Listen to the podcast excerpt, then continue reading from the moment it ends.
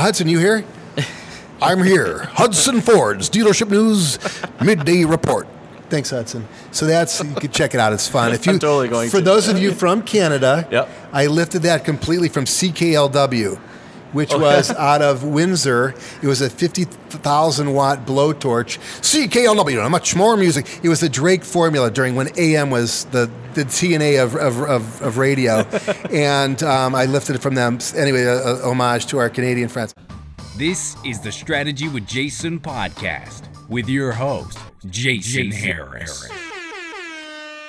Hey, what's going on, Podcast Nations? Jason Harris here with Digital Dealership Solutions. Hey, thanks for joining me on another episode of Strategy with Jason. Today, guys, we're in Las Vegas, Nevada, and it is stinking hot here. Very hot, very sticky. Um, but we're hanging out right now at the Rockstar Automotive Conference, and I had to grab Kelly Klein. Kelly Kleinman. Thank you. Sorry, I apologize. Kelly Kleinman, content director with Dealership News. I uh, got to learn a little bit about what they're doing over there. I'm very excited about that. I think any opportunity for any company out there to help educate the dealership in the usage of analytics and to better their processes and their systems is just phenomenal. So I wanted to grab you for a few minutes. And for everyone out there that don't know about dealership news, can you kind of give me that two minute origin story, kind of how it got started and what direction you guys are taking with it? That's a great question because it's the first question that I ask all of my guests as well. We're an intellectual resource for car dealers, basically, basically decision makers, and of course we add a lot of value to uh, vendors as well. But primarily, you know, it's a best practices situation. What's working for this dealership uh, that every dealership should know about, and that's, so that's the kind of information we convey. But we're also we try to entertain you know we're not we're not stodgy we're not boring. I'm not going to say that some of the other uh, published publications are okay, that but they are. Uh, so we have the midday report. We have the national dealership standing so everyone could see who their competitor or how their competitors are performing and who their competitors are from across a, bro- a broad spectrum of other brands. So if i'm a, a, a honda dealer and i want to see how the toyota guy is doing down the road and i'm in the top 32 markets in the united states i can jump on dealership news and find out on a monthly uh, on a monthly basis. You know, and, and I think that's so important of what we're doing with the content and the information that's at our hands. You know, unfortunately, in a lot of the meetings that I, I'm in, is I hear these horrible words of uh, I think or I feel something. And every time I hear those, I start to cringe because it's never based on data. Right.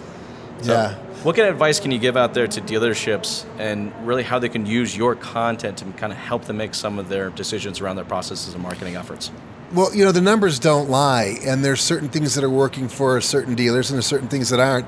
And, you know, marketing is all test and learn. And as soon as you get into a phase of assumption, and your feeling is that, you know, you're not dealing with the facts. So, again, you know, data, the facts are cold.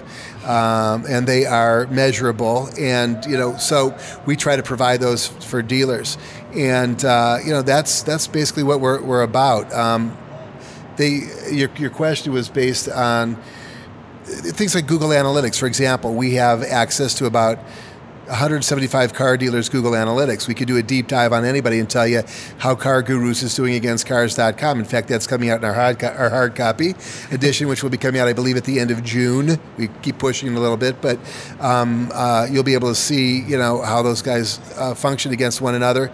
And, and we were able to get deeper into it than anybody else. Nobody else does that, really. No. You know, car. You know, dealership news gets in there and they show what's working. What, who's the best CRM, or who's a good CRM? All CRMs aren't good for everybody. Sure. You know, which vendors, uh, you know, which F and I software is best. You know, do do we, do we go to Market Scan? Well, I'm a Market Scan fan, so I'll just leave it at that. I like Market Scan.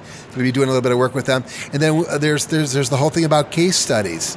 You know, what you, you need to be able to prove. Now, it's not just through reviews because reviews are important, but now you've got review software that generates reviews that you don't know if they're 100% legitimate. You don't know if they're burying the bad reviews and just pushing to publish the good reviews. So you need case studies, and that's something that we've got coming up called the Dealership News Case Study Corner, which we will be uh, unveiling in the next 30 to 45 days, uh, which I think is going to be very exciting, and another reason why we have people coming to our site in the volume that they are, so you could see what is working, what is factual, you know, what the conversion rates are, what the uh, the bounce rates are, what the time on site, the site duration is, all the real important stuff. You know, you can even measure, you know, social media with some of these metrics. Granted, that's a little bit less specific than a good hard Google, you know, analysis, you know, as far as metrics concerned. But we, we do offer a lot of that, and that's really how dealers really need to base their strategic decision making. Oh my gosh, what a breath of fresh air. Uh, I'm, t- I'm telling you, it, it really is. I, I, I, can't tell you how many times, you know, I've seen so much automotive content out there that's not data or analytic driven. And uh, you know, it sounds what your guys' goal and your objective is is to not only develop out content that educates and entertains the dealerships, but is truly driven behind real analytics. Something that a dealership can actually take back and execute on. Now, when it comes to data, there's still a lot of dealerships out there that are not 100% sure. There's so much, so many analytics. And, and, the industry is changing so fast. Our processes are changing so fast. The consumers' needs are changing so fast. You know, if there were three pieces of analytics that you would really recommend a dealership to focus on right now over the next six months that could really bring them some ROI, what would you recommend? More than anything, I would set up goals probably um, in my Google Analytics, and they would be conversion goals. And obviously, you know, sales is the number one, right? That's the number one conversion goal. I would take a look at. Um, aside from the Google Analytics, I would take a look at ROs. Uh, I would take a look at, well, if we're going to stay on the website, I would take a look at uh, site visits, uh, duration, and VDP views. Mm-hmm. I mean, that's the LotLinx thing, right? VDP views. Yes. And then there's a, a, company called Dealer Leads out there, which focuses on quality site visits, uh, which it's basically sending organic first generation traffic to a website. Mm-hmm. And we've seen some terrific terrific conversion rates with those folks. So um, I guess if I was going to, obviously sales, it's always going to be sales. Sure. It would be, um, you know, your, your, your ROs, your repair orders, and then it would be quality traffic to a website. Uh, that's, that's, I think those are, and there's a variety of different metrics within that. Again, site duration, VDP views, or, or, or session duration, sessions, yep. new sessions, as opposed to return sessions, and then um, then of course certainly uh, a lead form fill out and things of this well, nature. And I think the key word you said there is quality traffic. Quality traffic, right? I, yeah. I think for you know for the last you know seven or ten years we've just been measuring just total numbers and we really haven't been able to define what is quality. But you got to take the time to sculpt to kind of create that out as a goal. Yeah. Now, the word conversion, I know it's so loosely used in our industry. Right, right. Like you know, it, it's whatever the hell you want it to be, really, at the end of the day, right? And one of those conversion goals should be quality traffic, and we can set that up so you can define what was quality traffic and what wasn't quality. Correct. Traffic, right? Yeah, yeah. So basically, mm-hmm. you've got again time spent, number of sessions, uh, lead forms that are filled out, VDP views. Mm-hmm. Those are primarily the top four. I we did a blog recently. We had a top six. Don't ask me to recall all of them you know, on the spot, right. but but they're they're they're maybe I truncated it down to five even i'm not sure but those are that, that's important so you want to make sure that your website's you know operating at a at full capacity that when people get on there you know they're they're going places it sort of funnels them down in the sale but bottom line is i come from dr direct response yep. conversion to us was sale what did it cost to get the sale did you sell it, and then what was the uh, what were your cogs and what was your margin? That's it. Yep. For me, that those are always whenever I see conversion oh, yeah, set it's, up, it's however it's you got to be sales. Yeah. But yeah, you can with with you know with site visits. Look at if you're a third party uh, uh, classified site or you're uh, you're your main goal is to send traffic, you there's certain conversion. You know, a conversion is we need to get them to this point. That's conversion one. We need to get them to the second point. That's conversion two, and that's sort of how we measure in the back end. But there's a lot more to it. You know, but yeah. but still, it, it's all of your marketing has to be analytics based. It's just it, will save you a lot of money. In the well, all of our efforts need to be analytics based, yeah. right? Yeah. I mean, we're not just going to go change a process within our dealership because we feel like it's a good idea, we think it's a good idea. Uh, kind of going back to what you mentioned earlier, it all starts with the goal, uh, and, I, and I think that's one of the places that we actually fail. It's you know we we um, we'll create we'll do ads, we'll do marketing, all right, will spend a good chunk of money developing out a website. But we don't know what the ultimate goal was behind it. Yeah. You know, and I think what it is is it's more of a measurable of not just how many people and how many sessions, and how much time, but it's the engagement. So uh, I always kind of look at, I love looking at the ad engagement, how the ad engagement can positively affect. Not ad engagement, I use that loosely in the sense it could be paid, it could be also organic, Yeah, right? yeah. So that you know, Right. ad, yeah, Branded. It's yeah, exactly. So there's that can fit into a lot. But how are people engaging with it, and then how does that translate to website engagement? And then how can that translate out to actual sales floor engagement? Those three different spaces. Yeah, some, but some of the things that you can't measure is the quality of your branding. Yeah. Because we're talking about direct, organic, and paid. Well, paid is advertising, obviously, but your three the, the three sources of your best possible traffic clearly are organic, Mm-hmm. paid, and direct traffic. We, we were talking about that here in the in the show. So you know that's really what you have to focus on. There's a company out there called Clarivoy.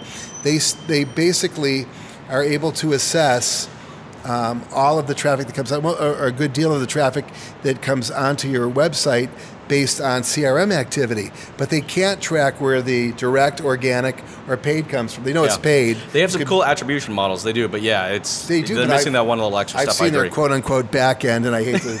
it, was, it was ugly. It actually was a, complicated one. Yeah. But I also realized, just looking at the numbers, that 75 percent, mm, Mm, 70 to 75 percent of the traffic is untrackable. Yes. So let's attribute that to their branding efforts.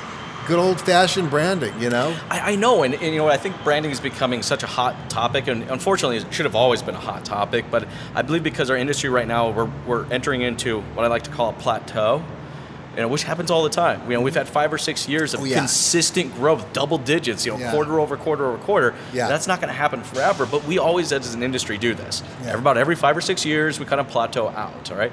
Which really kind of forces us to take a look at our strategies. Key, hopefully, we actually have the strategies in the first place, right? Um, but it's like, what are we doing with that data, and how can we use that data to develop out better branding efforts? Well, I have a question for you. Mm-hmm. Over the last three years, let's go back to 2015 until now. How have new car sales been in Canada? They've they been on the rise? Are they at an all-time high? You know, we're always pretty much in sync with uh, the U.S. I mean, obviously, the volume's not there, but usually as a Right. percentage, Right. they're usually pretty darn close Year to each other year. year over year. So you guys are running in kind of this plateau type season, and we're running into the exact same thing, kind of a plateau type season. So we've had a few years over 17 million. Yes, And, and, you guys just dipped this last year. we dipped. And we're, we're the forecasts are down for this year, but you could attribute a lot of that to hurricanes. Yeah. Because we've literally, I mean, what was Alicia? There were there were like three big hurricanes, two, three big hurricanes in the last three years that you could attribute towards huge car sales. Yeah, huge losses. replacement sales. We weren't going to get to 17 million. There's no way in heck we're going to get to 17 million until those hurricanes hit. So right now we're forecasting about 16.4, 16.5, Yep. right? Let's see if there's a hurricane and it lifts it back up to 16.8 or 17. You know, it seems like it's it should it's an unusually strong market considering interest rates are high. There's like That's seven true. or eight million people who are 90 days late on their payments. You know, you just wonder, you know, um, you know how this is continuing like it is. But the economy's healthy. People are still buying cars. My thing is, they're probably buying cars beyond their means still. Yep, And I the, agree. The, the the downturn is going to be in the next couple of years. Guaran- Guarantee. Oh no, no. I, I, I totally agree. I think the next two to three years is going to be a really interesting time for us. Yeah. Which Yeah. just proves the point even more why your dealership's brand is so damn important. Yeah. Because, like I said, we know organic efforts has what like a 15 times better conversion rate than than, than paid efforts. You know, it's it's just that that brand. What's that story? The story can no longer be about product and price. We have to go beyond that story. Yeah, yeah, it's it's definitely numbers driven. Branding is hard to track, but but there's so many people out there pushing be- best practices. Like we're here at this this uh, auto auto rockstar con- uh, meeting um, conference, and you're you're hearing a lot of the same stuff from a, some a lot of really smart people. Yes. you know you've got to take care of your customer. I think if anything, uh, dealers are beginning to learn, and I don't want to get away from the importance of, of, of metrics, but I think they're beginning to learn that you've got to treat these people nice. And I think one of the things that's slaughtering, you know, dealerships and, and it continues to hurt the industry from a reputational standpoint is just how how they're treating the customers. And there's a this is just another topic that we could go into either now or 100%. later. would be the, the cultural divide. Yes. You know, Good I- topic. because there's so many different cultures out there, and does the person who speaks Spanish want to speak to an English, you know, speaking individual? Do they feel more comfortable speaking Spanish? What about Chinese? Would they rather deal with a Chinese salesman? Uh, would you close more Chinese sa- uh, sales if you had a Chinese salesman speaking Mandarin or Cantonese? This is, to me, this is really where it's going in the next Yes. in for the in the lo- long in the long range, looking down forecasting over the next decade. Just- this is we're getting off topic here a little bit, but I could foresee salesmen instead of hiring a Korean salesman or a Chinese salesman, I could see dealer groups sharing salesmen to try to sell uh, the um, the specific demographic group that they're that they have opportunities You know, with. it's funny you say that, and uh, and I'm glad we kind of got on that topic because you know I'm from Toronto. Yeah, right. It is a melting Mishmash, pot. yeah. I mean, holy cow! I mean, I I have a dealership that can easily have five different targeted ethnic backgrounds from, and all the way from from Mandarin to Portuguese to Italian, just literally all in the exact same. or oh, oh Farsi, yeah, yeah, all in the same space. And it's, I actually have a dealer group that's literally talking about what you just said. You know, they, they have nine dealerships, kind of all within pretty close proximity of each other. And but even with those proximity, there is such a huge difference in kind of the ethnic background of each one of those little pockets, Yeah. and trying to be able to kind of move people around, deciding which salespeople should be at which location based on that. But I, th- I think at the end of the day, it, what really what the core of it is is that we need to be doing it for our audience or for our customers, right? We got to understand who our audience is, understand who our customers are, and then make changes to that. And, that, and that's not just in our operations, but also in our marketing. And uh, I, I think over the next two, three years, that's what a lot, a lot of people are going to have to be focusing on. God, yeah. I, I could hardly wait to get back and do a blog on it. I'm really getting excited about it. There's a company over here um, who we just met today, and he addressed the concept of uh, cross-cultural um, communications and sales and some of the, the handicaps that, that dealerships have addressing those needs, those concerns. Uh, so I'm, I'm looking forward to that, having that conversation. It's going to become a really big deal. And again, the dealers have to adapt to it. Right now, they're not. I mean, I've been in, I've been in dealerships. I won't get into the. My wife happens to be uh, Asian, Yeah. and uh, sh- and there was a, an individual who I won't do my imitation of him, but he started uh, bad talking another dealer that we had uh, had visited, and he said, "Oh, he's just jiving you, basically." Um, he didn't say it like that. It was, I know that guy. I traded. I, I, I trained him. I know. I know exactly what he's doing for you. I know what his deals are. I know he's going to pull the rug from under you. I know. She got really upset with that, and she took her sweater off and threw it at the guy. because you don't, you know, you just, you know, she sh- he showed disrespect Yes. to somebody that she sort of appreciated, and you know, that's sort of an extreme example, but I know that Chinese like to deal with Chinese, that English speaking people like to speak, you know, and this isn't certainly across the board, but it, it helps to be able to be able to cross that cultural divide. Simple as that. So they got to figure out ways of doing that. So you get, so basically what the bottom line here, we get smarter on the metrics, we get smarter on being people people, and, and we survive, but it's a constant, it's a constant adaptation process and some will succeed and some won't. Um, maybe we're going to have uh, more ride sharing. I mean, if we really want to get into it, we start looking down the road. There's going to be ride sharing. Well, that, that's, actually was be my next question for you. You Yeah. know, it's like I, I think we're all agreeing right now that at this given moment in time, it is all about the, your audience Yeah. and better understanding your audience, utilizing your dealership's data because there's tons of data there at the Yeah. dealership's level, what you've already sold, who you've already sold to, um, but then also your website's uh, data, you know, also even the analytics you're collecting from your ads, engagement, Yeah. and, and really deep diving and understanding who is looking, who is shopping, who is researching, you know, and who's in that place to buy, and then we're creating content, we're doing creating processes for them. That's, that's going to be a big part for the next two, three years. Yeah. Um, but my next question is, Yeah. is what else? Is it, what other big changes do you see over the next two to three years that's going to affect our industry? I would absolutely say if they continue to raise interest rates, I know they froze them. That would freeze out some new car sales. Mm-hmm. I think uh, used. I, I think there's some really uh, real great opportunities for car dealers down the road because the used cars that people are buying are going to start breaking down, and most people can't. Right now, um, our count is on average two and a half used cars are sold for every new car. Wow. And that's for the, that- most of the dealers is that, that we've increased because I don't know the Yeah, it went that. from one and a half to two and a half, and it varies. So, so that is a substantial yeah, increase then. if it's a luxury brand, it's almost in reverse, Sure. maybe. But certainly, um, with the more affordable vehicles, anything under let's say fifty-five grand or along Mm-hmm. those lines, um, we're looking at that. So that's going to continue. Those cars are going to continue to break down, and instead of sending, or, or instead of sending that by having a bad service department, instead of sending those people to independent dealers, you, you know you're in. This is kind of a joke, but you know you're in trouble when the independent uh, repair shop across the street. You see their technicians driving up in Lamborghinis, and you see your other your guys on your service lane doing nothing. you, know, you know you've got a problem. So I, I see um, a concerted effort in uh, customer retention uh, strategies. I see Okay. a concerted effort in being more transparent, not only in the sales but also in the service department. Because right now, I would not go to my dealer. You know, with my vehicle, I go to an independent guy that I trust. because you just don't feel that they have the transparency you're looking for. It's definitely not there. I know that they're going to ream me. Basically, I know I'm going to get raked over the coals. So, so th- there, there's going to be changes as far as that's concerned. But I could see a dealer actually at some point, some of the smaller ones perhaps, making a lot more money servicing vehicles and and and executing ROs than than they will upfront selling vehicles.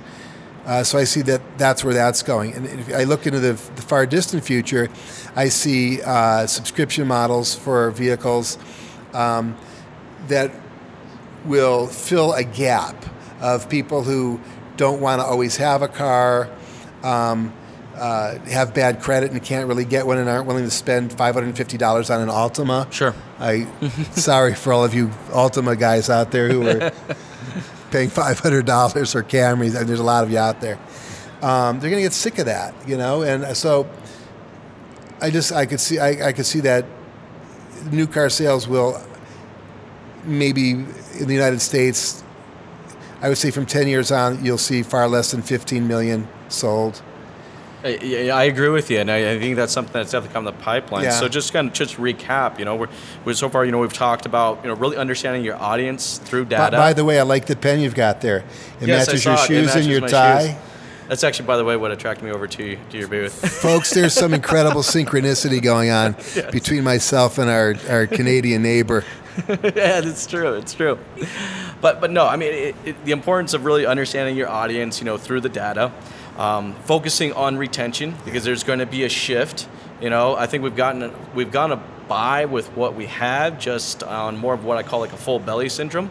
Like there's enough there for us to be happy about it, so we're not really necessarily worried about Yeah. it. Yeah. You know, and then transparency. Like that, that, those are the three big places that I think dealerships need to focus on over the next Yeah. three years to really kind of be successful and to keep their eyes and at least start having the conversation about what would a subscription model look like for them. Yeah. We're not saying it's going to happen like right now, but let's have the conversation, talk about what it would and what it could look like and for what is and what does it mean to the insur the auto insurance guys? yeah. You know, is that going to put them out? Because Yeah, I good think that that that's going to change. I would have to think the premiums would be reduced substantially, Mm-hmm. and there would be more of a cost to the dealer on that one. You know, there's one other thing out there that we didn't go over, um, and if we have time to do it, we may as well do it now. Absolutely, So on three, two, one. um, we, sorry, we. Um, there's a company out there called HyreCar, Uh-huh. H Y R E. Uh, Brian Allen is leading the charge over there, and they have a phenomenal um, model that helps a dealer mo- monetize sitting inventory.